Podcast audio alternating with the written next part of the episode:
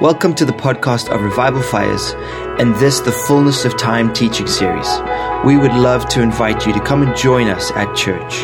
We meet at 10:30 a.m. at Revival Fires in Dudley. Come and join us. We know that God has got a plan just for you. Thanks, Trev. Thanks, guys. What a lovely welcome. And it's so good to be here with you guys on a stormy morning. You are the faithful guys who made it out today. Give yourself a hand. Come on. A proper hand. I saw some of you guys walking to the bus like this against the, the wind and the rain. Let's, let's just stretch our hands out to the youth. They've got a great morning as well. Anna's taking the youth, those aged between 18 and 10. Father, we thank you for this rising generation. Bless them. Thank you that you have encounters for them today as well. In Jesus' name. And everyone said, Amen. Amen. Give them a hand. We, we like clapping in this church. We like encouragement in this church. We like, we like excitement in this church. It's really good. Well, as, as Trevor said, we have had a fantastic start of the year looking at this theme of fullness, and it's time for fullness. And as you've tracked with us, God has brought us through some great messages. Weren't you just so blessed by last week's message about the missing person and the absent presence? About Jesus being the time of fullness in our lives that Trevor brought. That was fantastic. And, and Anna, do you remember Anna talking about um, how we, we can sometimes try and fill our lives with all these different pots? And sometimes there's not enough water to pour, pour out into each individual cup but the Lord has got uh, His presence that He wants to add so that there's always enough. With Jesus, there's always enough for your life. With Jesus, there's always enough for everything that He's calling us to do. And I want to just uh, bring this to a conclusion today with this title. If, you're the, if you're making notes, and if you aren't, then you should. Get your phone out. This is the one time I'm going to let you get your phones out. There's a great little app called Notes. I found that when I write, when I, when I write notes, I stay really focused which is a good thing, isn't it? And I was so blessed. Oh, last week, um, Bethany, our daughter, she's 12, she was sat on the front row and she was making notes of her grandpa's preach. And the best thing about it, you see, this is the thing you can be relevant. God can speak to you when you're making notes, even though. He's going, to use Beth's notes to preach next week. See, Beth was using emojis to make to take the notes which is, if you don't notice those like funny little smiley faces, or maybe it's a dolphin clapping their hands, or, you know, just crazy funny things, emotions, em- emojis. And God, as you take your notes, even though I'm speaking, God, the Holy Spirit, is speaking to you today. And He has a message just for you. He has words of encouragement. That's why we like clapping, because God wants to encourage you. And my prayer, even as I'm talking, is that we would proclaim the kingdom, but this wouldn't just be a message that is clever words, it would be something that would raise disciples disciples.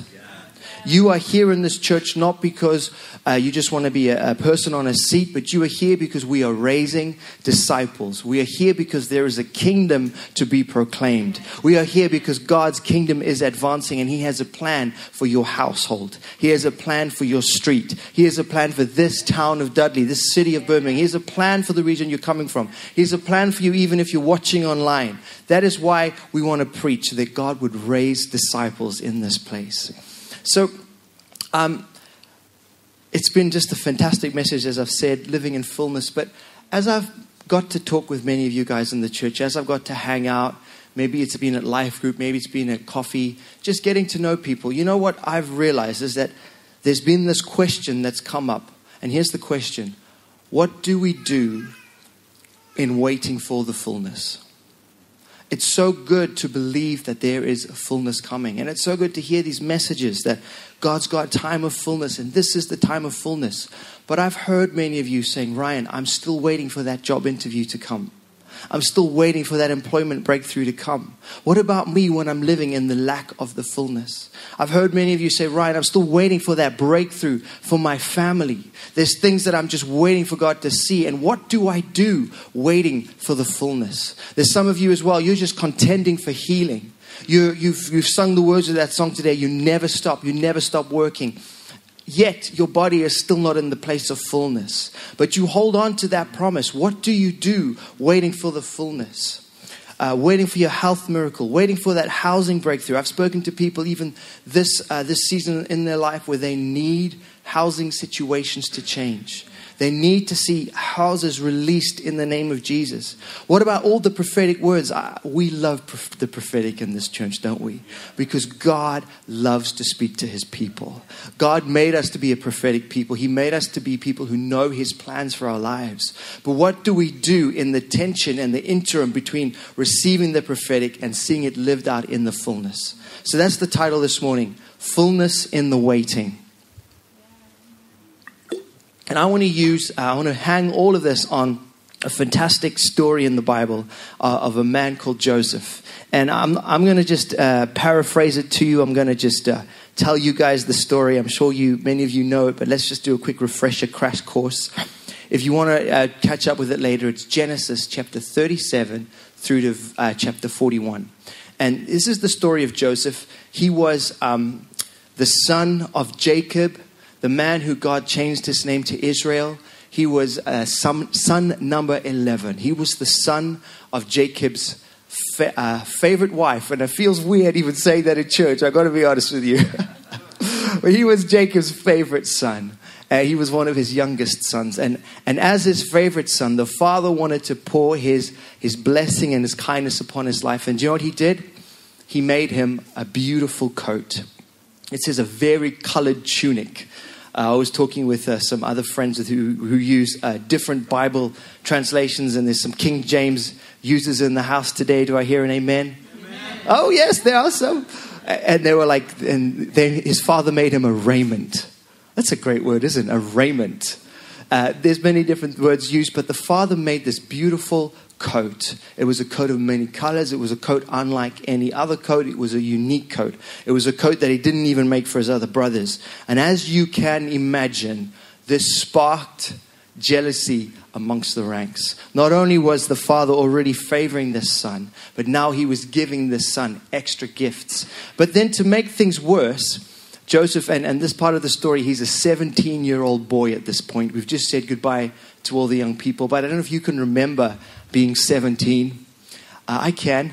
I know that you can as well. It wasn't that long ago, really, was it, guys? Being 17, we, we know all the answers, don't we? Being, oh, don't we? I'm not 17 anymore.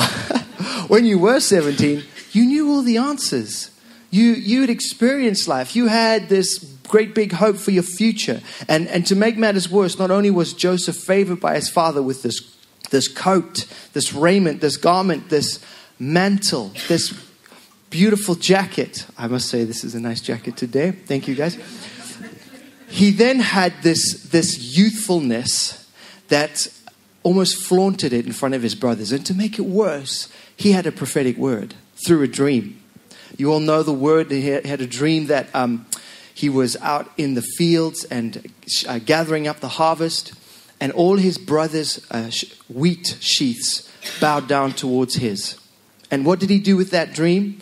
He told everyone, 17 year old, you know, eagerness. This only got him in more trouble. Then, to make things worse, he had another dream. And in this dream, he saw the sun, the moon, and the stars also bowing down to him. Now, even his father at this was disappointed. He said, Listen, boy, when am I going to bow down to you? You know, but the Bible says he pondered these things in his heart. Very interesting. This is for free. There's so much similarity between the story of Joseph and the story of Jesus. Even the father Jacob pondering the things in his heart about these dreams. You know, the father took attention of these things, and maybe he didn't. Joseph didn't do it in the right way. He was paying attention. But all of this happened to incite a problem in the family. And the older brothers are out working in the fields, tending after their sheep. And the father says to, this, to, to Je- Joseph, Go check on my boys. I haven't seen them in a while. I hope that they're okay. So out he goes, and he looks in one place for them. He can't find them. Eventually, he finds them in a place called Dothan. And it's there that the brothers see him coming from afar. They see this shiny, multicolored coat. Let's be honest, it's hard to miss him in the arid desert. Who is this coming? Well, I see that code. It can only be one person. That's the dreamer. That's our brother Joseph. And they come up with a plan. And you know the plan. Let's get rid of this dreamer. We can't stand him amongst us anymore. And they, they make a plan to throw him into a pit. And the older brother, Reuben, decides that that's okay, but when the brothers aren't looking, he's going to go and save the young boy. But then the brothers see a slave traders coming down from, um, from, from somewhere heading towards Egypt, um, the Ishmaelites. You know, as I'm telling this story, you guys have probably seen that uh, theater show, Joseph the Technicolor Dreamcoat. Would you believe it? I've sung that theater show two times in my life. I was Reuben. And even, yeah, Reuben was the eldest of the children of Israel. even as I'm, even as I'm, I'm, telling you the story, I'm just remembering all these, uh, all these funny, funny memories of being much younger, being on stage, full of makeup. Anyway, we're going to talk about identity, so it's worth throwing that one in right now. So what happens is the brothers decide, no, we're not going to we're not going to kill the boy. We're not going to throw him, give him back to the father. Let's sell him into slavery. And they sell him to the Ishmaelites. And here again, this is for free, guys. Do you know what the Ishmaelites were carrying? They were carrying frankincense, embalming spices, and, and something else that was used for burial. It's like the three kings coming to Jesus. And here's Joseph in a pit, right?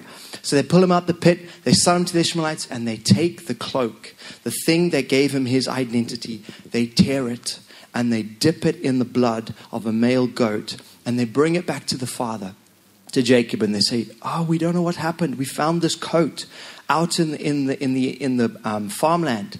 Does it look like Joseph's to you? And the father, and this is also interesting, Jacob here is being deceived by a coat, the very thing that he used to deceive his father to gain his blessing. It's funny how the things in the past catch up with us, isn't it? But here's the thing the, the brothers bring the coat to the father and they say, is this, is this your favorite son? This looks like Joseph's. And he's in, he's in mourning, he's in agony. They think that Joseph is, is dead. But meanwhile, Joseph has been sold as a slave to the, a guy called Potiphar. In Potiphar's house, he is blessed by the Lord. He serves where he's planted. He brings great blessing to his slave's master's house. And throughout the years, they say he was probably working for Potiphar for 11 years. That's a long time, isn't it? That's a long time waiting. 11 years. And in, and in that time, he is favored, he is blessed, God is with him. He's favored, he's blessed, God is with him. And eventually, he is second in command in Potiphar's house. But here's what happens I like the Bible for all these kind of details. It says that Joseph was a handsome man. Just let that rest there. so, so Potiphar's wife looks at him and wants, wants him to lie with her. And I want to bring this up because think about garments, think about the raiment, think about identity. Joseph is, is a righteous man, even though he's lived through all this disappointment. He's got a righteousness about him. His character is being worked on. And, and he runs out of the presence of uh, this lady who wants to, wants to uh, sleep with him. And he ends up leaving his coat behind.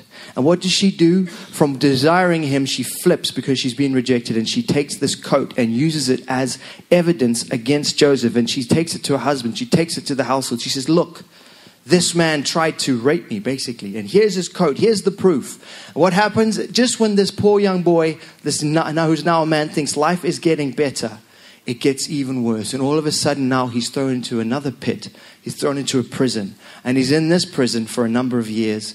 During that time, people come to him who have dreams. And he interprets their dream correctly. So much so that eventually, when uh, the, the cupbearer, whose dream he interpreted correctly, is reinstated with Pharaoh, Pharaoh has a dream. And we, all, we don't have time to go into those dreams, but Pharaoh has a dream and he's asking, Is there anyone in this land who can interpret this dream? And eventually, there comes a fullness of time. There comes a moment when this cupbearer says, I must confess my wrongs. I have remembered there is one who can interpret.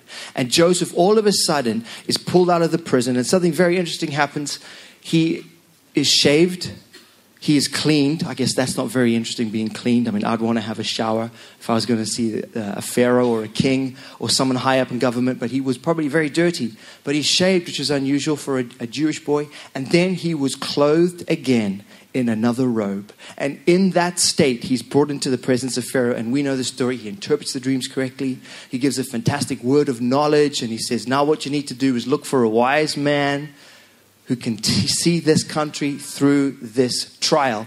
And he gets ends up being promoted eventually, and finally, a time of fullness comes in his life. But just, just track how long did that take? From 17 until 30. That's a long time, isn't it? 13 years. Let me tell you, there's even longer time sometimes that the Lord has given us promises, and we are in this middle of the waiting. I want you to know, even as we are waiting for fullness, there is still a fullness that the Lord has got for our lives. And I, I think my first point, really, I want, I want to, to, to talk about this, to teach this to you, is number one, who are you wearing? Turn to your neighbor and ask them, who are you wearing? Come on, who are you wearing? You look, you're looking good. Are there any, um, any River Islands in here today? Yep.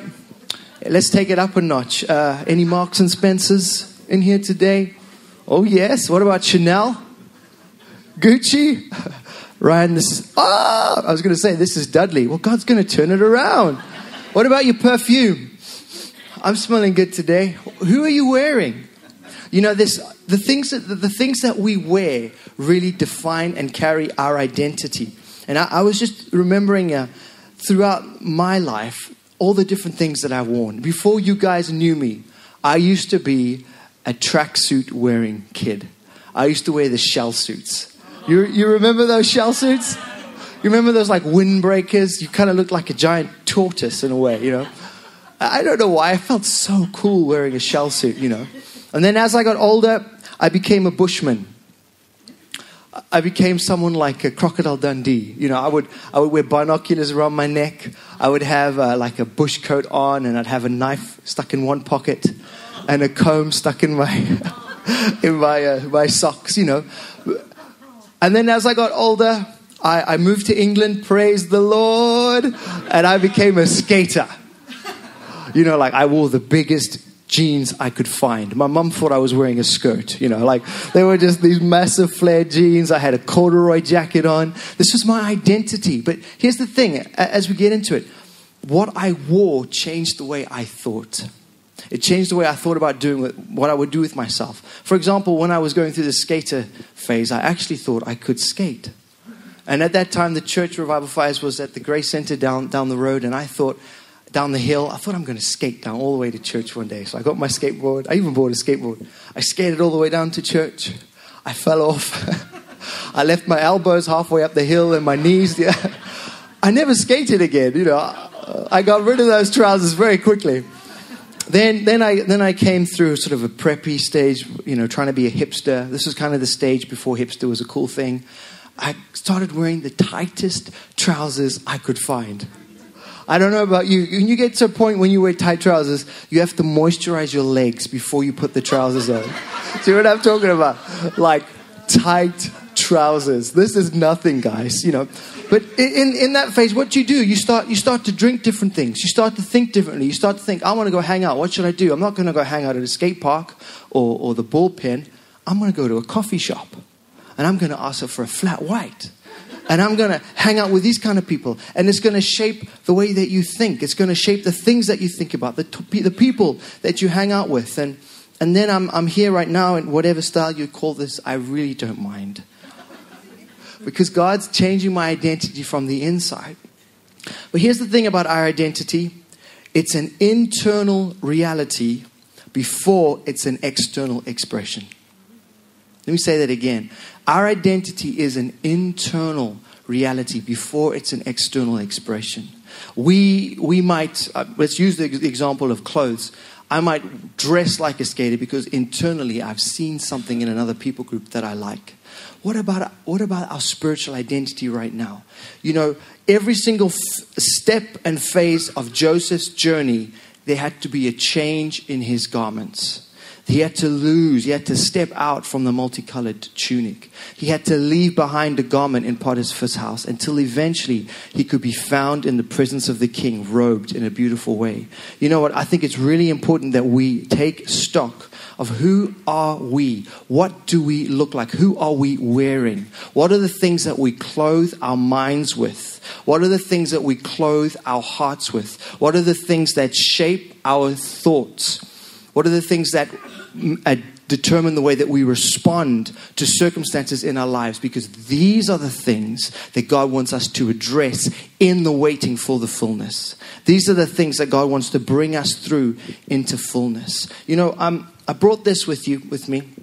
I must say it's very cool. I think it looks like a designer scarf, but This was actually a mantle that Chuck Pierce put on m- myself and a very similar one that he, he put upon Anna at the Secret Place conference. And just as I've been thinking about this, you know, I actually woke up in one night, and I'll be honest with you, I haven't fully grasped some of what God has been doing in the past with mantles. And I want to talk about this because I think it's going to bring a shift. God woke me up and He says, Ryan, do you know why the mantle is important? And you know, if God asks you a question, you better pay attention. It's not because He wants to see how clever you are, it's because you actually don't know the answer. He's actually about to release something to you. I said, No, no, God, I, I don't know. I mean, if, I, if you remember in the Bible, people prayed upon pieces of cloth and they carried power. Um, Paul would pr- play, pray on a piece of cloth and it would bring healing to a, a, person's life. We've had it even here where we've waved hankies and we've prayed on hankies. And there's people in the room today who have taken those in, in faith and put them on sick loved ones and their loved ones have been healed. Been people who even have mental uh, problems totally shifted by a cloth being laid on the pillow. Do you know what? It does carry power. It's not just that the piece of material carries power, but it's also that it's an anchor point for your faith. You know, we, were, we did the stirring on Friday night. It was fantastic. It was a great meeting. And at the end, what did we do? We dipped our hands in a bucket of water. And at that point, I felt like, yes, I'm in a revival fires meeting. Here is something that I can anchor myself in the natural to link to the spiritual. Does that make sense? That's what this does. This is an anchor point for your faith. If you can see something upon you, you know, God is resting on me. God is reclothing. God is shifting and shaping my identity. So here's the thing when God said, Do you know what it really means? And I said, I, Obviously not. That's a very wise answer when God asks you those questions. And he said, Ryan, I am reshaping your identity for the season in front of you. And that's when he took me through the story of Joseph. He also took me through uh, the story of Elisha and Elijah. What was the thing that Elijah threw upon Elisha to give him a taste, a foretaste of the new identity he was going to walk into? It was his coat, his mantle. That was not, this is just because I'm hot. he threw his mantle on him and he gave him a taste. But then what did he do? He took it away from him. What was the sign that Elijah would receive the double portion he was asking for? If the same mantle would fall down from heaven again. The, there's something about the identity, about the clothing, about the things that we wear. What are you wearing that shapes us and sets us up for this time of fullness, that shapes us up and sets us up into the new season? And you know, it was just I mean, we could talk about this because we're a church family and, and you guys were there. And if you weren't, you can watch the stream. But if you weren't, I'm going to fill you in on it. Chuck put this upon Anna and I, and he, he anointed us, and it was so special. Can I be really honest with you? It was one of those moments where I felt like, God, I'm in your timeline. God, I've lived my life up for this. I've given my life not just for a ministry. I've given my life to Jesus. I've given my life to see a people come into the kingdom. This is you, friends. This is us. I've given my life to serve a church. And here is the moment that God is saying, Now, Ryan, I'm going to let you walk into a new identity. Man, can I tell you, I was excited. Can I tell you, Anna and I went home that night and we were buzzing. We were just both ex- just so overjoyed. Uh, this is going out live, isn't it? It doesn't matter. I even stopped my children from going to a special event to give them here at church so that they could see mom and dad with a mantle on them. I mean, it was just so special. You know, yeah, you can give God a, God a hand for that. But the reason I want to be honest is if this is the things that I have to go through, then let me tell you, I know it's the stuff that God has to take all of us through. Because straight after me having a new identity and God saying, Do you know why a mantle's important? Because I'm giving you an identity.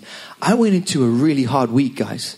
I'll be honest with you. My mind, I was thinking, Oh, but Lord, what are people going to think about me in this new position?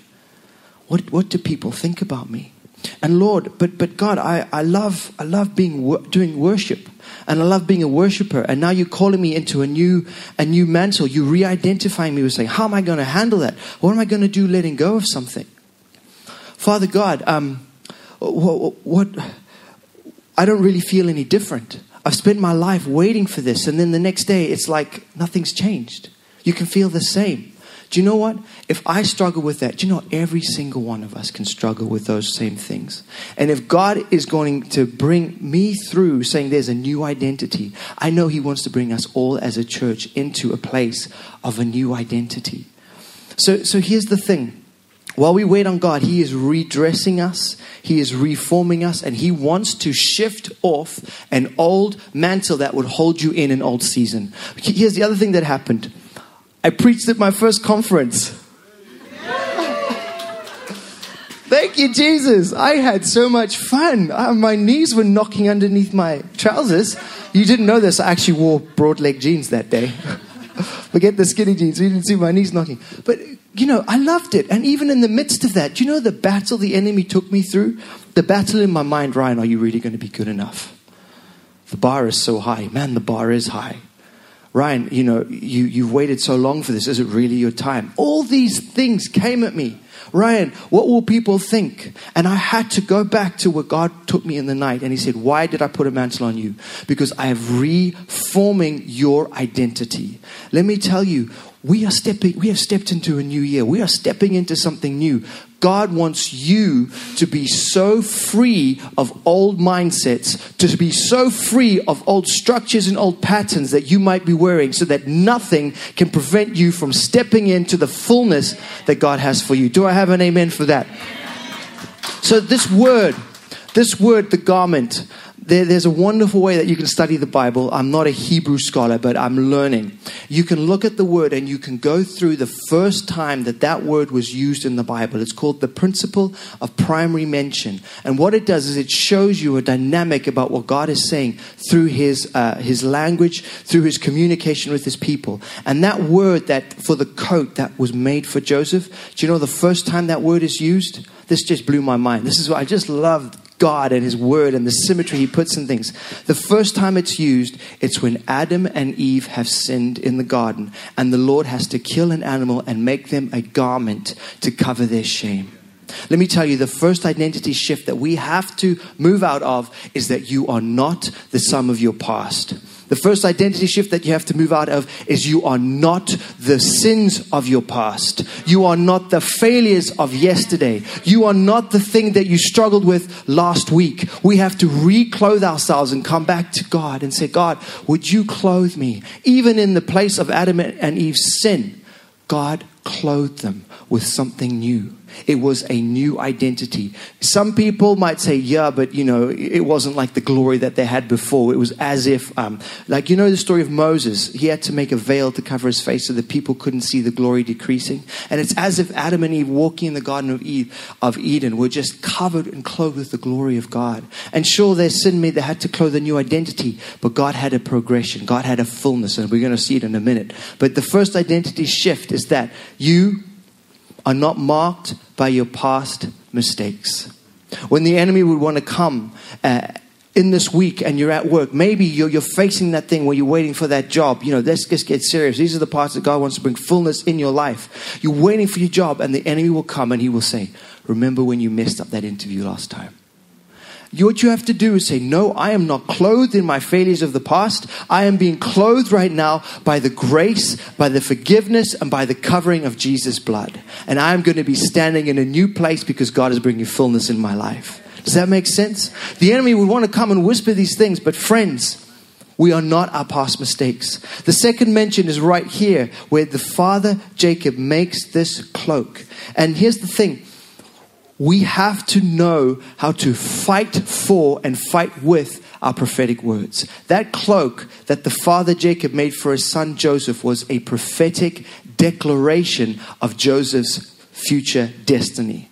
It was a prophetic de- declaration of just, just the majesty that he was going to be in, the honor that he was going to have, the favor that he was going to have. But here's the thing it resulted in probably the hardest time in Joseph's life. And that's the thing about the prophetic word. By its nature, the prophetic word is a word out of time right now because it comes from the future and it's planted into your today to do what? To pull you into the future. Here's the thing about the prophetic if we don't know how to handle it well, how to pray for it well, how to bring it towards the Lord, how to bring it even to leadership, the prophetic will be used to stir conflict, to stir competition, and to stir comparison. What did it do with the brothers? What did that cloak do with the brothers? It just left them in such a place of jealousy. Let me tell you, um, the prophetic is your potential. It's something that we need to know how to pray into it. We take those prophetic words and we need to literally clothe ourselves with the prophetic word in our minds. When we wake up in the morning, we say, Lord, who have you said that I'm going to be? That is who I am. Lord, what have you said that you're going to achieve for me today or, or, for this, this season of my life? That is what I clothe myself with right now. You know, Catherine sang it even this morning uh, I'm the head and not the tail. I'm, I am, will be known as a lover of Jesus. These are some of the, the simplest things that we can never get away from. Your identity is a child, your identity is a son and a daughter of the Most High. And you need to just clothe yourself with your prophetic words. Take a hold of your prophetic words and clothe them clothe yourself with them. When the enemy would want to come and try and cause conflict, you say, No, this is who the Lord has said about me. This is the identity that He has called me into. Does that make sense? The third mention of this word, this, this is just incredible because you see the progression of God's grace. The third mention of this word, now all of a sudden, this is the clothes that God tells Moses to make for Aaron and his sons the priests, because this will be the sign that they are priests in the house of the Lord. Can I get an amen for that? All of a sudden, from something that went from covering shame and sin in the garden, comes to the place where it is the very thing that qualifies you to stand and to minister in the house of the Lord. Do you know what? See, can you see the progression, even the redemption? The Lord wants to take the things that you struggle with in your identity and He wants to bring them into such a place that they become the very purpose for which you were made. Your purpose, friends, like Trevor said last week, is to know the Lord Jesus. Your purpose is to be clothed with the high calling of ministering to Jesus. A couple interesting things about this. Number one, in every single example, it's the Father who makes the cloak for the Son. Let me tell you, Father God has created an identity for you that you can step into, that you can clothe yourself with today. Why does Father God do it? Because He does not want you to be self reliant. He does not want you to have to be independent. He does not want you to have to strive to know who you're going to become. All you have to do is to seek the Lord. And it's the Father who puts that mantle upon you. It's the Father who covers you with His identity. No matter what you're going through, come back to the Father and let Him wash away self reliance. Let Him wash away independence because He has got a covering for you. And this is, this is a reality, an internal reality that brings about an external expression. Isn't that good?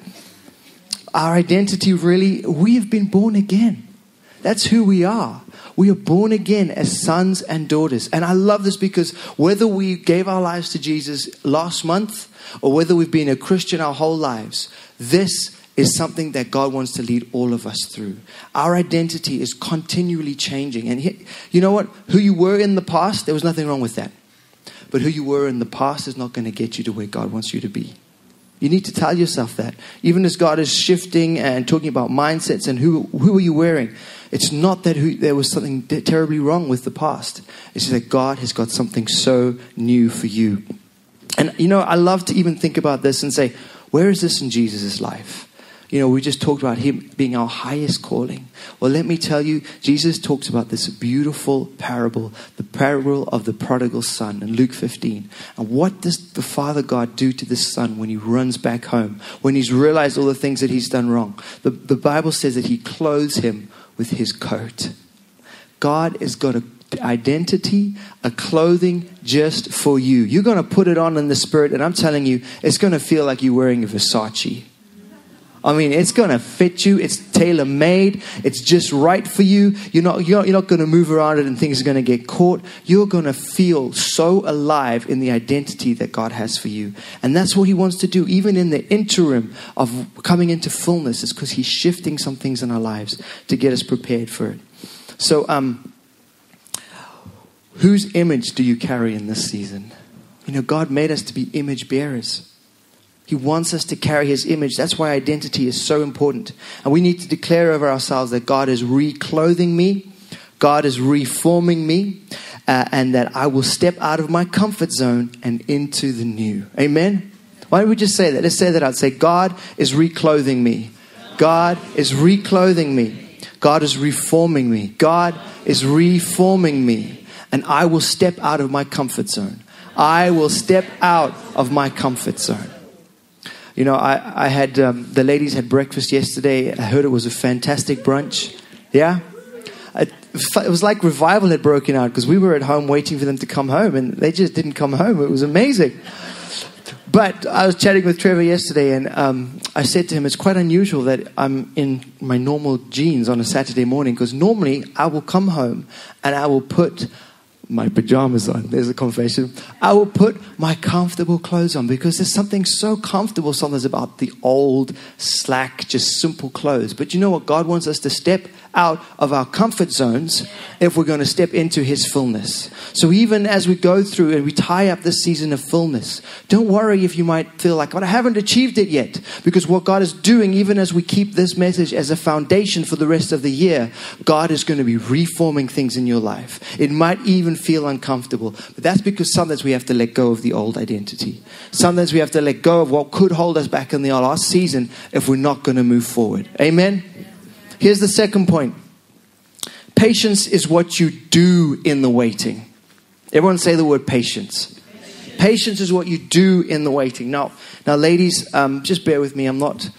My wife Anna is not here. She's doing the youth. Normally, I would look over at her at a point like this when I t- can tell you a story like this, and she'd give me the nod, and I'd know that we were safe to go for it.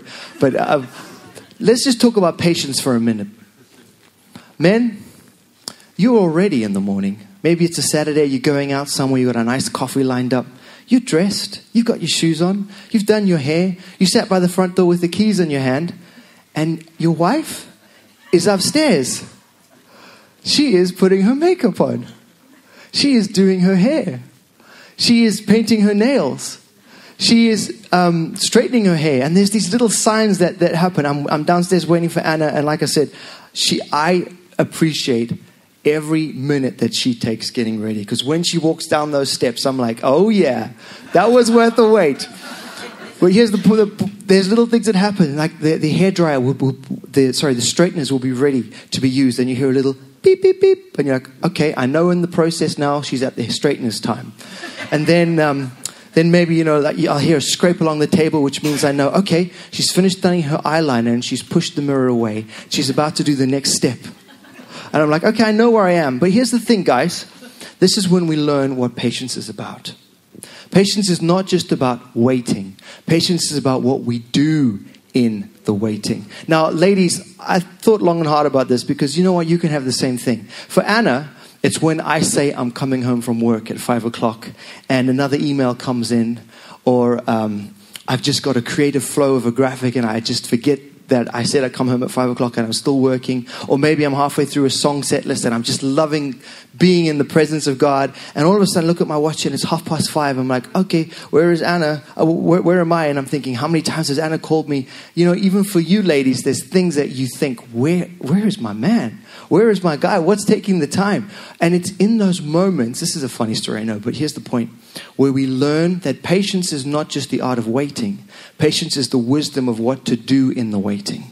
You see, I've, I've learned that if I just sit there and wait, I'm going to get bored. I'm going to twiddle my thumbs. I'm going to start thinking, what is taking you so long? I'm going to think, what's going on? But I can actually think, oh, I'm going to read my Bible in this time. I'm going to think, oh, I'm going to get on that email that I haven't done. I'm going to think, oh, I'm going to do the dishwasher. And all of a sudden, that's exactly what Anna was waiting for. No, I'm joking. I'm joking. But it's a funny story. But here's the thing what the Lord was teaching Joseph is what to do in the waiting. And, and here's the message while we are waiting for the fullness, God has got something for you to do. While we are waiting for the fullness, God has got something for you to do. So sometimes we think so black and white, so yes and no. We think God said this prophetic word over my life, and now I'm waiting for it to come into fullness. No, God said this prophetic word over your life because He wants you to walk out a journey step by step of growing, of changing, of being transformed, of coming into His likeness, of being His kingdom shifter and shaper. And by the time you reach where you think you're going, all of a sudden you think, God, your blessing for me was not just in the prophetic word, but in the journey. Does that make sense? Patience is what we do in the waiting. Patience is linked with testing. Oh, there's something nobody likes to hear. Patience is linked with testing. Joseph was tested to a measure that I am so grateful to the Lord I'd never had to do. I've never had to sit in a prison. I've never been accused of the things that have been accused. I have a brother, but he's never beaten me up, sold my clothes, and given me to slavery. You know, there's testing, but that we've had to go through, but there is another level of testing. And here's the thing you do not progress until you pass the test. I mean, we, you go out for a driving license you're not going to get the driving license until what? Until you pass the test. You sit in college, you're not going to get your degree until what? Until you pass your test. You're going for a job interview, you're not going to get the job until what? You pass the test. The test is the interview. We don't like tests, let's be honest, but the progression does not come until we pass the test. So, patience is knowing, even in times of testing, not to get disheartened, not to get discouraged, but to say, Lord, what are you doing in my life? Here's the thing patience builds character. And God is more interested in your character than just in you receiving and arriving at your prophetic destiny. Can I have an amen for that? God is interested in your character. He is so interested in what you are becoming. And that's what we need to work on in waiting for the fullness. We don't just think, God said it, I'm waiting for it to happen. No. We say, God, what is the journey you have me on right now towards that fullness? You know, it struck me. I think someone prayed this in the prayer meeting this morning. Hebrews 13. Have you read it? Sorry, that was a rhetorical question. Yes, Ryan, you've read it because you preached on faith two years ago. Have you noticed at the end of that passage, the writer of Hebrews says, And none of these men of faith received what they were promised. Whoa. But yet, they were still men of faith, but yet they were still uh, living for, a, the, the Bible says, living for a country, a citizenship that was not on earth. You know what? There might even be some things that we might not see the fullness of yet, but that's the beauty of it. It's not about the destination, it's about fullness in the journey. It's about knowing what to do in the waiting. God can move with people who are already moving. Oh, this is amazing. You see, Joseph didn't just sit in Potiphar's house in the corner thinking, Woe is me, this is not where I'm meant to be. God has a plan for me. Don't you know I had a dream that you would bow down to me? He didn't do that. He got up and he served. He got up and he worked. He was a man of movement. He moved where he was. And let me tell you, God is attracted to movement. If you are already moving, God will find it so easy to take what you're doing and to say, Yeah, I'm glad you're moving. You've got momentum. Let me just direct you. The answer's not there. It's just over here. Oh, hang on. It's just over there now. Now it's over there. And there we go. We've reached the destiny. That's so much easier for God to do. You guys look great coming down here. I know why you do it now. This is good. God does it because He wants, He's attracted to movement. And it's easier if you're already moving for God to move you. So we need to get over our disappointment. We need to get over our dissatisfaction. Here's the thing we need to grow where we're planted. We need to serve where you're standing. And you need to love those in front of you. Grow where you're planted. It might not be the final destination, but that's the whole point of the journey. God's got a portion of fullness for you right there. Don't get stuck in dissatisfaction. Serve where you're standing.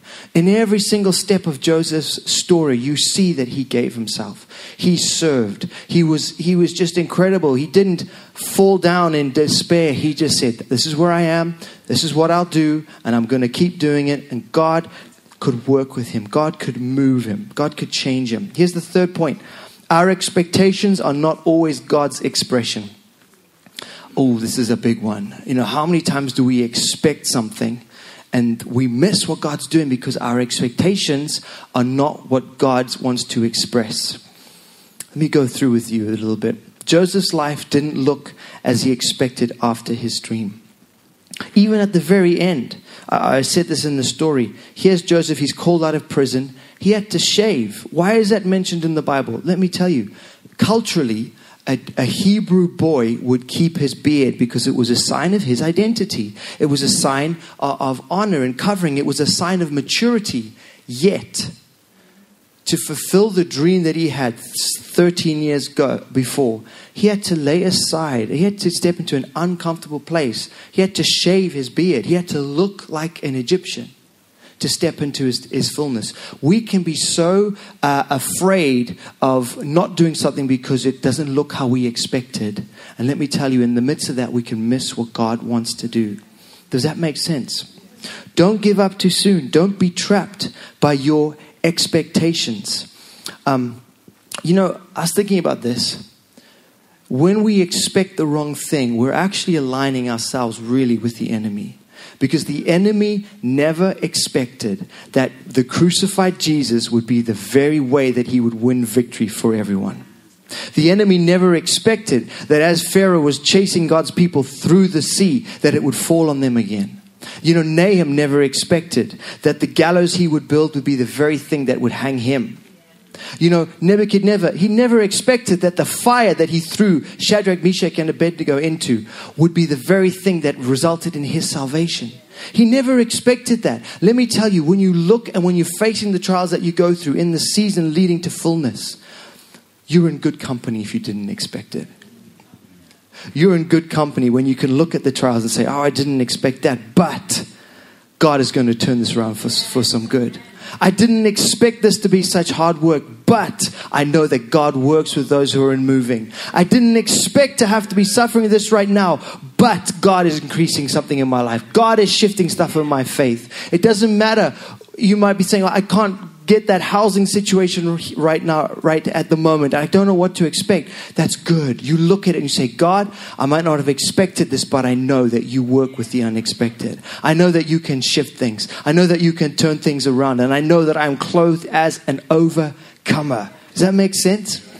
Don't worry if it doesn't match up to your expectations. And here's what I really believe God wants to say. He's gonna, we're going to come into seasons ahead where we, we say this. We say, it's not what I expected but it's better than I could imagine. I don't I can't tell you how many times I've said that in my life. Being a dad, be honest with you, it's not what I expected. I mean, when they're small, they don't sleep. I mean, I mean, being being married sometimes, I'm like, it's not what I expected, but it's better than I could have imagined working out the destiny that's God's given in my life. I often tell people, and, and, they say, Ryan, how did you end up where you are right now? And it's funny because I feel like God took me through the back door of destiny. Like if I had said, this is where I want to be, and I, I had planned it out, I would have done this, and I would have done this, and then I would have done this college, and I would have done this, and I would have worked, done this. But God said, no. It's not how you expected. He's, gonna, he's got a plan for you. And here I stand, and I can tell you honestly, it's not what I expected. But it's better than I imagined. You know what? Don't let your expectations of what the fullness looks like bring you short of the fullness God wants to bring in your life. He has got a fullness for you. He's got a destiny for you. And it is better than you could ever hope or imagine. Uh, give him praise for that. I'm telling you. Even waiting for your fullness, he has a portion of fullness for you today. That's our God. And here, here's, the, um, here's the final point God is always with you. I'm going to read this from the actual story. You know, this is Genesis 39, and it says four times in one chapter the Lord was with Joseph, so he became a successful man, and he was in the house of his master, the Egyptian. Now his master saw the Lord was with him, and that the Lord was with him, and the Lord had caused him to prosper. In verse 21, the Lord was with Joseph. Verse 23, and the Lord was with him. Four times. You know what? The biggest fullness we could ever have in our lives is not the receiving of our destiny, the success, the fulfillment. It's knowing that the Lord is with you. You couldn't have anything better than that. That is the fullness. And that is something that God wants to rest upon us every single day. The Lord is with us. Jesus is the greatest measure of fullness that we could ever ask for. Don't let him be the missing person or the absent presence. God is the fullness. You know, Joseph was 30 years old when he stepped into this place of fullness. Jesus was 30 when he started ministering. And when he ministered, there's something amazing that happened. He was led by this full of the spirit led into the place of trial testing temptation none of that none of us like that but he came out in the power of the Holy Spirit. Let me tell you, there is a fullness of the Holy Spirit that He is working in you, that He is working through you as we use this as a foundation for this season of stepping into fullness. That there is a fullness of the Holy Spirit just for you. There is the fullness of the Holy Spirit for your life.